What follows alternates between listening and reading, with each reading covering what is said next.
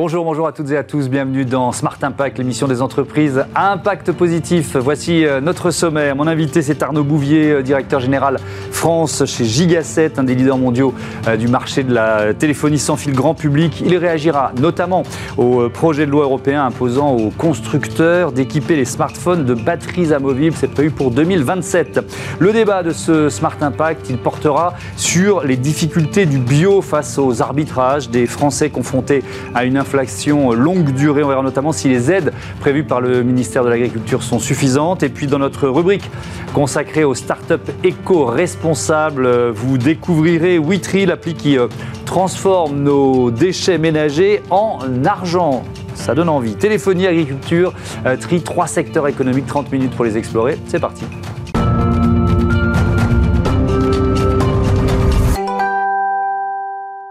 Bonjour Arnaud Bouvier, bienvenue. Bonjour Thomas, merci de m'accueillir. Heureux de vous accueillir. Vous êtes donc euh, directeur général France euh, au sein de Gigaset. On, repose le décor, c'est un groupe allemand, il faut le rappeler. Voilà, en deux mots, Gigaset, donc euh, groupe allemand, seul fabricant européen de téléphonie résidentielle sans fil, smartphone et téléphonie professionnelle. Mmh.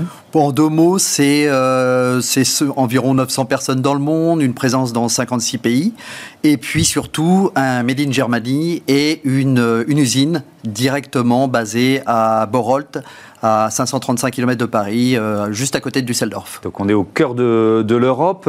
Euh, les, produits phares, on l'a compris, donc ce sont des téléphones sans fil qu'on peut installer à la maison, c'est ça? Alors les produits phares, ce sont euh, des téléphones sans fil effectivement grand public, ce qu'on a chez soi, ce qu'on avait historiquement largement chez soi, un peu moins aujourd'hui, avec le remplacement et l'arrivée de nouvelles technologies. et bien évidemment, les produits nouveaux sont le smartphone. Puisque Gigaset s'est lancé il y a un peu plus de trois ans maintenant dans, euh, sur le marché de la téléphonie, euh, euh, du, le marché du smartphone.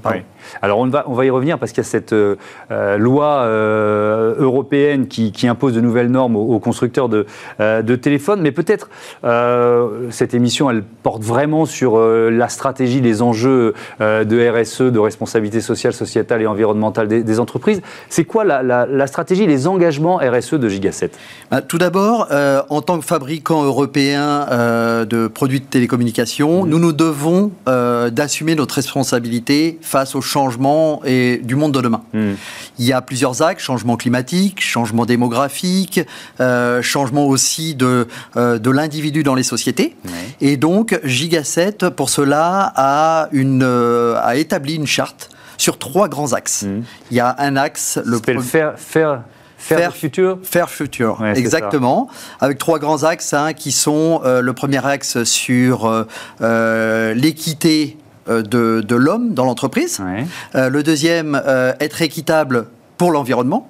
Et le troisième, sur les produits, dont on viendra tout à l'heure, mais mhm. sur la fabrication des produits et tout le processus euh, qui englobe justement les, produits. Alors, si on se concentre peut-être sur l'environnement, il y a, l'objectif, il y a les actions. Quelles actions vous menez en la matière?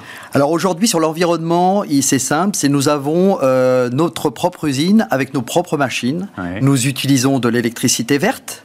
Nous... Pas si facile à sourcer parce que vous n'êtes pas les seuls. Hein. J'ai presque tous mes invités euh, me, me, disent on, on, source de l'électricité verte. Alors grâce aux éoliens notamment et, euh, et, grâce aussi à d'autres d'autres secteurs que nous sommes en train d'explorer aussi. Mhm. Mais euh, ce qui est important, c'est que au travers de cela, nous sommes en train de réduire la, les matières plastiques sur les produits.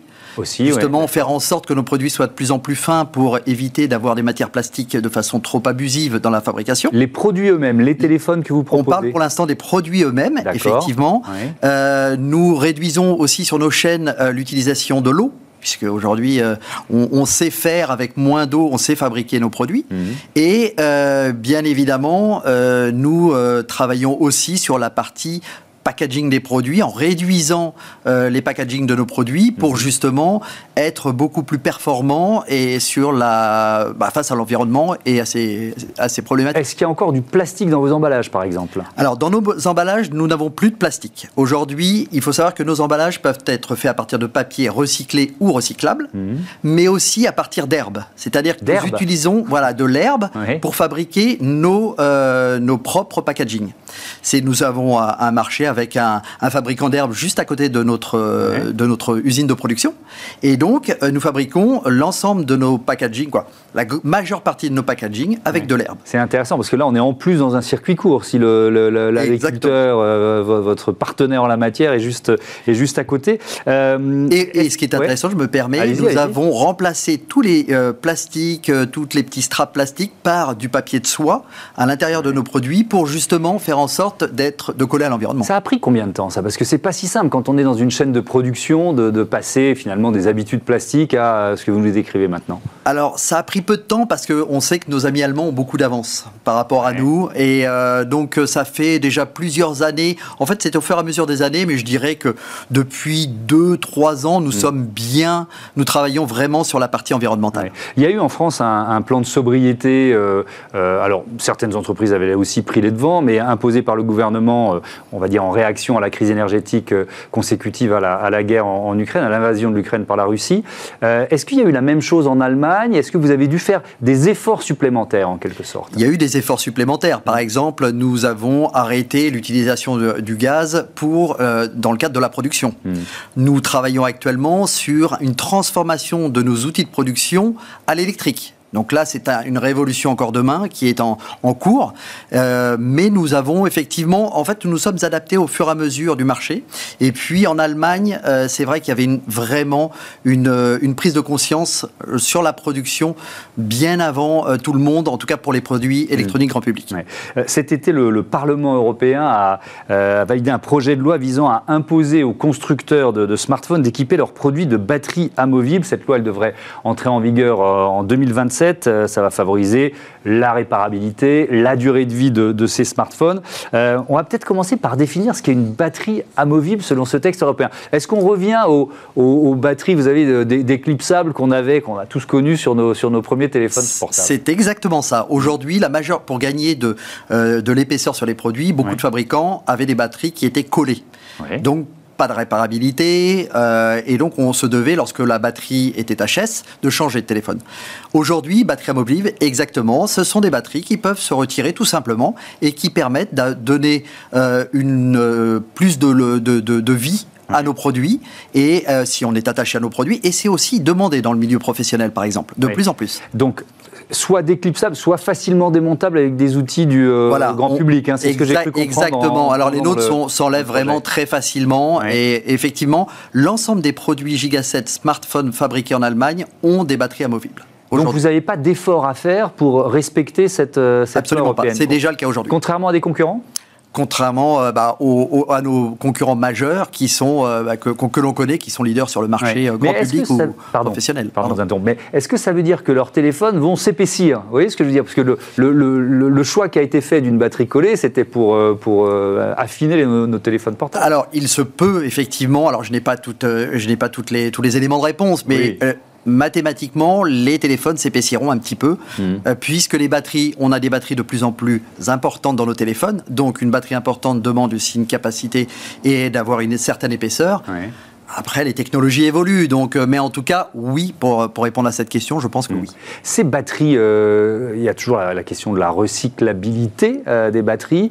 Quelle est la politique de Gigaset en la matière? Alors Gigaset travaille avec un, partenaire pour justement recycler toutes ces batteries. Mhm. Un partenaire qui s'appelle Cordon Electronics, avec lequel nous avons des engagements, euh, qui a aussi des engagements vers Gigaset, et donc on recycle et nos produits et les batteries de plus en plus. Donc ça veut dire que euh, ça suppose que les consommateurs vous, euh, vous renvoient les, les, les, les téléphones ou les batteries, c'est ça? Alors il y a deux choses. Soit le consommateur nous commande une nouvelle batterie, auquel cas nous lui envoyons effectivement et il nous renvoie la sienne euh, où il la dépose dans euh, les endroits dédiés à cela. je vous pose la question parce que ça dépend, enfin l'efficacité de, ce tri circulaire dépend beaucoup des, des, citoyens, des consommateurs. Donc il y a souvent des habitudes qu'on n'a pas, qu'il faut prendre. Euh, est-ce que c'est le cas? Alors c'est le cas parce qu'un consommateur qui a son smartphone qui, qui ne fonctionne plus, mm. la première des choses, il appelle le service client Giga7. Mm. Deuxième de choses, on lui demande pour étudier son téléphone de nous le renvoyer. Mm. Et si la batterie, si c'est un problème de batterie, dans ce cas, nous, lui, nous pouvons lui échanger bien évidemment avec une nouvelle batterie euh, contre achat. Mais voilà, ça veut dire qu'on récupère directement les batteries et nous les recyclons directement avec notre partenaire. Un smartphone 100% recyclable, c'est envisageable aujourd'hui et si oui, à quelle échéance? Alors, ça a été testé par Siemens à l'époque, il y a quelques années de cela. Mhm. C'était très coûteux. Maintenant, oui, c'est envisageable. Après, la, problématique que l'on a, c'est de trouver euh, les, bons composants. Alors, matière, plastique et autres, oui. Par contre, les composants, il est certain que 100% recyclables. À l'époque, on avait parlé de, composants qu'on pouvait remettre dans la terre et qui pouvaient euh, justement donner, euh, enrichir la terre. Mais, mais pour l'instant. Sans aller jusque-là. Sans, aller jusque-là. Alors, c'est envisageable, mais aujourd'hui, c'est coûteux. C'est encore coûteux hmm. parce qu'il y a beaucoup de. Dans un smartphone, vous avez près de 70 euh, composants. Donc, il est vrai qu'on euh, on ne trouve pas solution pour les 70 aujourd'hui. Mais c'est envisageable et, et, je sais qu'on travaille dessus hmm. pour, pour le futur. Giga 7, bien évidemment. Merci beaucoup Arnaud Bouvier. À bientôt sur, euh, sur Bismart. On passe à notre euh, débat comment redonner le goût du bio aux consommateurs français?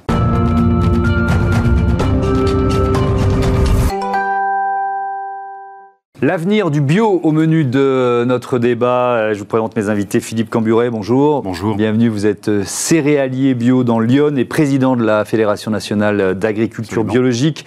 Et Loïc Coulombel, bonsoir. Bonjour, bienvenue. Bonjour, Vice-président du comité national pour la promotion de l'œuf. Euh, je vais commencer par le, constat. Cet été, la, baisse de consommation de produits bio euh, en grande distribution a continué de baisser. Philippe Camburet, est-ce que. Moi, j'ai le sentiment qu'on est un peu dans une spirale infernale en ce moment. Est-ce que vous le ressentez comme ça? Euh, c'est ce que ressentent les producteurs sur le terrain, effectivement, mm. parce que le contexte euh, inflationniste ne donne pas, pour l'instant, malgré ce qu'on peut entendre par moment, de, signes encourageants. Et donc, euh, de ce fait, évidemment que psychologiquement, dans la tête des consommateurs, on voit pas le bout du tunnel. Et donc, on voit pas non plus le bout du tunnel pour les producteurs qui, aujourd'hui, sont, pour, pour une part d'entre eux, vraiment en grande difficulté. Est-ce que on parle d'un retour 5 ans en arrière Je voyais ces chiffres en préparant l'émission. Le chiffre d'affaires des produits bio en grande distribution, encore une fois, est passé sous la barre des 4%. Euh, et ça, c'était des chiffres de 2018.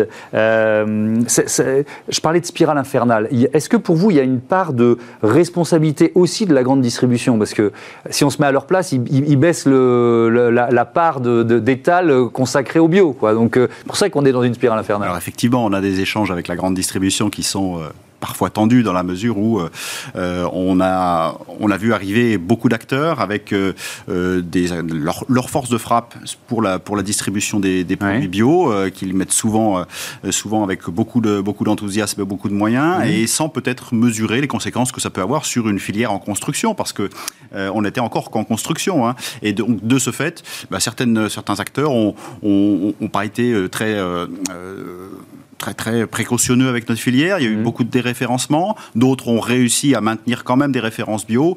Euh, donc c'est assez variable. Mais c'est vrai que euh, peut-être qu'on n'était pas prêt euh, pour avoir pour passer directement et aussi mmh. massivement dans la dans la grande distribution. Mais ce que vous dites là, ça montre que justement, bah, on a on aura peut-être simplement perdu perdu quelques années de, de, de, croissance. Mais malgré tout, on, a on a encore on a encore de belles perspectives devant nous. Oui. Alors ça, on va y venir évidemment sur peut-être une tendance beaucoup plus, plus lourde à moyen ou, long terme. Est-ce que, euh, Loïc Coulombel, c'est une baisse qui frappe aussi le marché de, euh, des œufs bio, euh, plein air, label rouge, tout, tout ce qui rentre dans cette catégorie? On est sur un marché de l'œuf qui est en croissance. Aujourd'hui, nous, on est sur un marché qui est très dynamique. Hein. Sur les huit premiers mois de cette année, on est à plus 4% de vente. œuf bio ou œuf en général œuf en général. en, général. Et là, on a le segment bio qui dégringole, qui jusque-là avait une croissance d'année en année à deux chiffres. Hein. On était entre, entre 10 les mauvaises années et 15-20% sur des mm. bonnes années. On a une croissance extraordinaire jusqu'en 2022 et on a un coup de frein en 2022 avec un changement de réglementation, d'une part. Mm et euh, une hausse de tous les intrants agricoles qui a fait que les mm. prix ont explosé. Donc on s'est retrouvé avec des prix beaucoup plus élevés. La crise qui vient derrière, le mm. pouvoir d'achat qui est rogné. Euh, il faut savoir que la proportion d'œufs bio vendus en magasin, c'est 21% des œufs qui sont vendus en magasin sont en bio. On est le produit le plus vendu euh, en magasin. Oui, parce que je donnais le chiffre de global qui est à 4%. et, le lait est après nous. Et aujourd'hui, on est arrivé à peine à 17%. Donc on a perdu. Aujourd'hui, on est sur un de moins 8%, moins 7%, moins 7%, moins 6,8% exactement depuis le début de l'année. Un œuf, euh, encore une fois je dis bio, mais bio ça peut être plein air, etc. La mmh. il est quelle part plus cher qu'un œuf, euh, qu'un œuf classique? Aujourd'hui, il est à, peu près à 30% plus cher qu'un œuf. Plein air. C'est incompressible ça? Oui, aujourd'hui, parce qu'on a, a, eu un paquet législatif qui a été mis en place en début 2022, qui, qui nous a renchéri le coût par les pertes de performance et les surcoûts d'installation technique, etc., hmm. de l'ordre de 25%, sur un produit qui est déjà beaucoup plus cher que les autres. Parce que entre, entre un œuf euh, conventionnel hmm. en cage enrichie, un œuf au sol, un œuf en plein air, on a des différences de hmm. structure, de densité. Mais sur la, on a en plus l'alimentation bio qui vient, qui est à base de céréales biologiques, qui coûte beaucoup plus cher. Hmm. Euh, face à ce constat, euh, Philippe Camburet, est-ce qu'il y a beaucoup d'exploitants qui renoncent au bio? Alors, il y a plein de métiers différents, j'imagine, ça dépend des céréaliers, l'œuf, les éleveurs, mais est-ce qu'il y a des secteurs qui renoncent plus que d'autres? Par exemple, si j'affine ma question alors passer en bio, euh, ça peut être le choix d'une carrière, parce que c'est beaucoup d'investissement personnel, et puis, euh, puis c'est une réflexion sur, sur sa façon de travailler. Oh, bien sûr. Donc faire machine arrière, faire demi-tour, c'est évidemment aussi euh, un choix difficile à faire. Aujourd'hui, pour l'instant, enfin, en tout cas les, derniers chiffres, mais qui ont, qui ont du mal à arriver, parce que la, statistique n'est pas toujours au rendez-vous et toujours pas réactive, en tout mm. cas jusqu'à présent, ça ne semble pas être quelque chose de massif, mais moi j'ai vraiment des craintes qu'on on arrive à faire le bilan pour 2023 Hmm. Euh, avec moins de bio en France qu'on en avait en 2022. Et, donc c'est ça qu'il faut absolument enrayer rapidement par, euh, par de l'information des consommateurs, par aussi un soutien euh, en direction des producteurs pour qu'on arrive à passer cette, ce, cap. Quoi. Hmm. je, lisais que la, filière porcine soutient par exemple les éleveurs bio en, achetant leurs produits euh, au prix du bio, mais, mais, parfois en les déclassant pour le consommateur. cest on, on, est dans cette, dans cette euh, absurdité, hein, parce que c'est quand même une absurdité. Alors absolument, euh, on a ce qu'on appelle du déclassement, donc des produits qui ont été produits conformément au, cahier des charges bio et puis qui se retrouvent à, côté, à côté des autres pour, pour, le, pour le même prix. Et donc ça, ça demande des efforts, évidemment, aux, aux, transformateurs et aux filières, mais les efforts les plus importants, c'est aussi pour les producteurs. Et, la la filière porcine euh, en elle-même est une des plus touchées, évidemment. Oui. Hmm. Euh, Louis Coulombel, qu'est-ce que vous attendez, vous, des, pouvoir public dans un, dans un moment euh, comme, comme celui-là? On attend un soutien en termes de communication et, comme l'a dit mon collègue, un soutien aussi en termes d'aide aux éleveurs. C'est clair que les filières aident les éleveurs. On a, nous, pas mal de déconversions, hein, malheureusement, de gens qui passent ben, de, de, bio en plein air parce qu'ils ont une surface. Autant le bio est en, dégringolade, le plein air est en croissance de l'ordre de 15%. Mhm. Et, donc, on a des gens qui font machine arrière. Et c'est clair que c'est... Euh, un, mode d'élevage, un c'est un projet d'une vie bien souvent pour un éleveur et c'est compliqué de faire marche arrière. Donc il faut qu'on soutienne ces produits, mm. comme l'ensemble des produits. Nous, on communique sur l'ensemble. Moi, je représente la filière œufs au complet, donc on communique sur l'ensemble des œufs. Donc, vous dites plan de communication Plan de communication. Mais il y a une, une, enveloppe de crise qui a été débloquée au mois de, mai, 60 euh, millions d'euros, si je mm. me souviens bien. Ça suffit pas pour vous? Aujourd'hui, on voit pas, enfin, on voit pas des, enfin, moi, je vois pas d'effet aujourd'hui sur euh, sur le marché et même en termes de communication, je sais pas où ils sont, c'est où est cet argent. Votre avis là-dessus? Euh, Notre avis il est très clair. On a fait les chiffres avant d'aller euh, mm. devant le ministère pour justement lui montrer l'ampleur de ce qui de ce qui venait de se passer et de ce qui allait se passer. Donc, c'est plusieurs centaines de millions d'euros. On a besoin de ça sur plus sur les deux trois années en cours pour que on sécurise les filières, qu'on sécurise les gens qui se sont engagés dans la conversion, qui ont fait des investissements pour ça, mm. et puis que euh, on arrive à, ce bout du tunnel. Donc 60 millions d'euros, c'est très bien, d'accord. C'est des fonds européens qui arrivent et, et qu'on qui, j'espère, vont arriver à sauver certaines situations. Donc ça veut dire que, pardon, euh, pour bien comprendre, les 60 millions d'euros annoncés par le gouvernement français, va y avoir des fonds européens en plus ou ça intègre des fonds européens? Non, malheureusement, ce sont des fonds européens. Le gouvernement français aura eu, la, aura eu, la, possibilité d'abonder, mais euh, jusqu'à présent, c'est pas le cas. Donc euh, avec 60 millions d'euros, si, on si on regarde un petit peu les, aides qui sont faites à certaines filières agricoles à d'autres moments et à d'autres, dans d'autres endroits, mmh. voilà, on est, il y, a une, il y a une question de, de vraiment d'ambition dans l'aide dans l'aide être public pour les producteurs et puis aussi un vrai un vrai plan d'information des citoyens quoi parce mmh. que aujourd'hui on, on, nous a dit vous les vous l'agriculture biologique vous avez une croissance à deux chiffres ne venez pas nous, nous, demander des aides c'est le marché qui va vous aider c'est le marché qui va mmh. vous porter et on voit bien que la preuve est là, le marché ne fait pas tout. Il mmh. suffit qu'on ait un retournement de tendance pour que parce qu'on n'a encore pas franchi ce stade de solidité, les 10, 12, 15% de production ou les euh, peut-être 10% de consommation, on n'est pas encore là, donc mm. on est encore fragile. Il, y a, quelques mois, le président de la République euh, appelait à une sorte de, pause réglementaire au niveau euh, européen mm. sur, sur tout ce qu'on appelle le Green Deal, on va dire la transformation environnementale. Il y, a trop, parce que j'entendais ça dans l'une de vos réponses tout à l'heure, il y, a trop de... On empile des règles aux règles bah, On, on empile des règlements et on n'attend pas déjà d'avoir absorbé les, les, les, les, transitions. On est dans un métier, nous, on a eu beaucoup de transitions. Euh, il, y a, il y a 7 ans, on avait les deux tiers de nos poules qui étaient en cage aménagée. Aujourd'hui, il n'en reste que 27%. Mmh. On s'était donné un objectif au niveau de la filière d'avoir, de transformer 50% de notre production en 2022. On était en avance. Aujourd'hui, on a été pendant deux ans avec la crise que l'on a vécue mmh. euh, entre l'Ukraine, entre la, euh, la, la, grippe aviaire, que qui, a, qui a secoué notre secteur euh, avicole très fortement. Tous ces, tous ces, tremblements de terre ont fait qu'on pendant deux ans, notre filière, elle a pas, on n'a pas bougé dans nos, dans nos, pour arriver à notre objectif. L'objectif, il n'a pas changé, mais le pas de temps va changer. Et ça, on a du mal à, à avoir l'écoute des politiques là-dessus. Et à un moment, il va bien falloir qu'il les écoute. Mm. Le consommateur, il a, il a un pouvoir d'achat qui n'est pas élastique. Je pense que nous, on est sur le secteur de l'œuf. On a beaucoup de ventes en bio parce qu'on avait un prix qui était une boîte d'œufs bio. Allez, ça vaut 3 euros, 6 euros. C'est pas un produit qui est très cher par rapport à de la viande ou d'autres produits et qui est facile à mettre. Et, le, consommateur, il fait un geste, euh, il consomme du bio. Et on a, et je pense qu'on a une dégringolade aujourd'hui. Et encore, on a été soutenu par peut-être le manque de production sur l'année passée. Dernier mot, il nous reste une minute, Philippe Camburet. C'est une. Vous espérez que ce soit une parenthèse?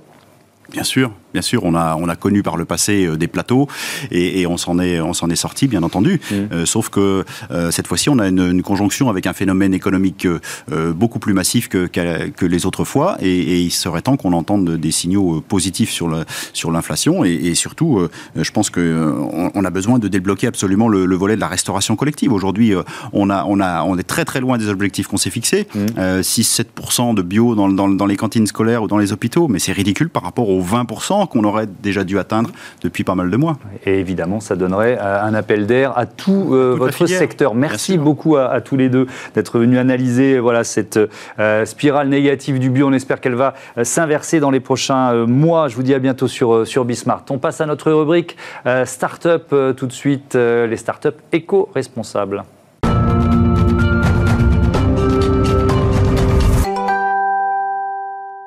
Smart Ideas avec euh, Arnaud Louiset, cofondateur de Witry. Bonjour. Bonjour Thomas. Bienvenue, heureux de vous retrouver. Vous étiez venu quoi il y a euh, une année à peu près pour, euh, présenter Witry. On était vraiment au tout début de l'histoire. Alors, il faut redire quand même à nos téléspectateurs, Appli qui permet de, valoriser le tri des déchets ménagers, c'est une histoire familiale déjà, redites-nous ça. Exactement, c'est une entreprise que j'ai créée avec mon frère, mon grand frère, mmh. Guillaume.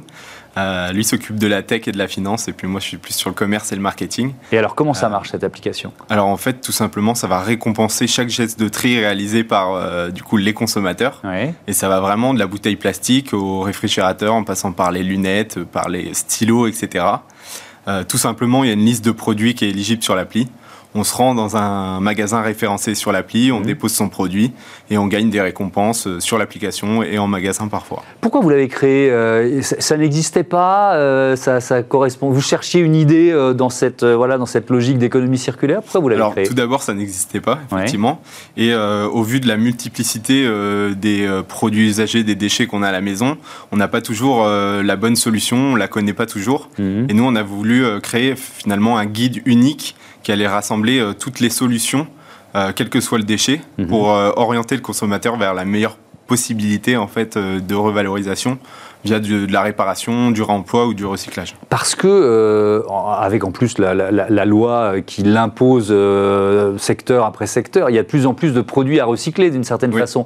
Euh, on, s'y perd. C'est comment ça marche? Il y a une liste de produits. Je, vais vraiment avoir même une localisation d'endroits où déposer mes, mes déchets. Comment ça Alors, effectivement, la législation évolue et du coup, les distributeurs doivent de plus en plus collecter les produits qu'ils mettent sur le marché. Mmh.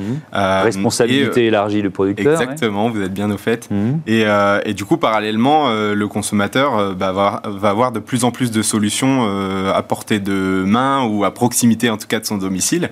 Et en fait, il faut faire matcher ces, deux acteurs pour que efficacement bah, les produits usagés et les déchets puissent transiter mhm. vers les personnes qui sont capables de les revaloriser du coup écologiquement mais aussi économiquement parce qu'il y a une réelle valeur finalement derrière nos déchets. Soit parce qu'on peut les revendre derrière euh, en reconditionné, soit parce qu'on va en faire de nouvelles matières via du recyclage. Et euh, du coup, il y a un réel enjeu économique avec euh, ce système économie circulaire qui émerge. Alors, double question, vous en êtes à combien d'utilisateurs aujourd'hui Et puis, combien ça rapporte Pourquoi c'est intéressant pour nous? Alors, on était à quelques centaines quand on s'était vu l'année passée. Maintenant, on a passé les 50 000 utilisateurs mmh. avec un, un, rythme qui s'accélère vraiment ces derniers mois. Euh, l'intérêt, euh, du coup, euh, c'est... L'intérêt financier, je ne sais pas si c'est par mois, par an, combien, combien ça peut rapporter Alors, ça peut rapporter quelques dizaines d'euros pour un ménage français qui utilise différentes offres de reprise sur l'application. Ça rembourse la taxe ordure ménagère Exactement, qui, est, de l'ordre de 100 euros par personne. Ça va pouvoir la rembourser mm. avec 300-400 euros annuels pour un ménage moyen, on va mm. dire. Euh, avec aussi des, euh, des partenariats, des, des, grandes enseignes en quelque sorte qui, euh, avec lesquelles vous pouvez travailler Exactement en fait, parce que du coup l'application est gratuite pour le consommateur et même rémunératrice. Mmh. Et du coup nous, nos clients, c'est vraiment les acteurs de la grande distribution. qui vont du coup, grâce à nous, pouvoir s'engager dans l'économie circulaire de manière très concrète en collectant euh, davantage de produits qui vont pouvoir valoriser. Mhm. Euh, Donc c'est là-dessus que repose votre modèle économique, Exactement. si je comprends bien. Alors on peut peut-être citer euh, quelques-uns de, vos clients Oui, tout à fait. Alors notre client historique, c'était Electrodépôt sur mhm. la partie électroménager. Mhm. et du coup, avec eux, on met en place une offre de reprise en magasin qui permet aux consommateurs de déposer leurs produits électroménagers et d'être récompensés directement. Et ensuite, ces produits sont euh, revalorisés soit par de la réparation pour être revendus ensuite en reconditionné, soit euh, du coup euh, pour être redirigés vers la bonne filière de recyclage. On a une petite actu d'ailleurs avec eux parce qu'ils s'engagent du coup pour la semaine européenne du développement durable à partir du 18 septembre. Et ils vont du coup élargir cette possibilité aux appareils euh, sono et audio euh, et visuel. Mhm. Et puis, du coup, une nouvelle catégorie sur l'application. Et puis, euh, tous les petits électroménagers qu'on reprenait pas avant, c'était vraiment consacré aux gros électroménagers. Mais du coup, pendant trois semaines, là, on a une offre temporaire qui fait qu'on peut recycler tous ces produits chez Electrodépôt. Très vite, il nous reste une trentaine de secondes à un autre partenaire important. Alors, tout récemment, on a le bonheur de pouvoir travailler avec Écoutez Voir qui est une enseigne d'optique, exactement. seulement. Et du coup, euh, voir, donc on doit aussi avoir des, appareils auditifs. Ouais. exactement. Et pour l'instant, on, s'est consacré euh, sur les lunettes. Donc euh, nos utilisateurs vont pouvoir ramener l'ensemble de leurs lunettes dans les 700 magasins du, du groupe au niveau des lunettes. Donc donc c'est super. Et, et, derrière, elles sont reconditionnées pour être reportées derrière grâce à une collaboration avec Lunettes de Zach qui est une start-up aussi qui euh, va réparer ses lunettes, changer les verres mm. euh, et, les régler euh, du coup à, la vision de, chacun. Merci beaucoup Arnaud, Louiset et bon vent à, à Witry. Voilà, c'est la fin de ce numéro de Smart Impact. Je vous dis à demain et merci de votre fidélité à la chaîne des audacieuses et des audacieux. Salut.